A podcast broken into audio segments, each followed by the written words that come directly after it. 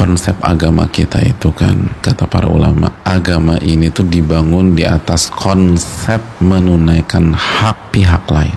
Ini kaedah kehidupan dan ini motonya orang sukses di dunia dan di akhirat. Setiap ketemu semua pihak selalu berpikir apa hak dia yang harus saya tunaikan?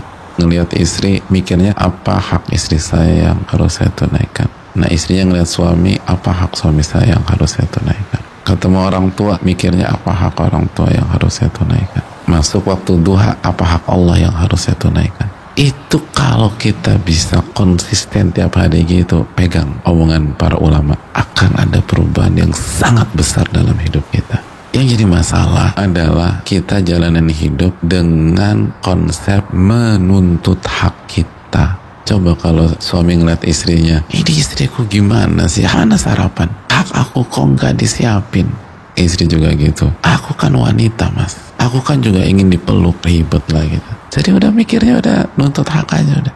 Terus yang lebih lucu lagi nuntut hak sama Allah. Dipikir Allah zolim. Waduh udah doa tapi nggak dikabulkan. Eh, mohon maaf mas, tadi salat asar nggak? Nggak sih. Nuntut aja kerja. Tapi hak Allah nggak ditunaikan Solusinya itu ganti konsep, ganti pola pikir, tunaikan hak dan amanah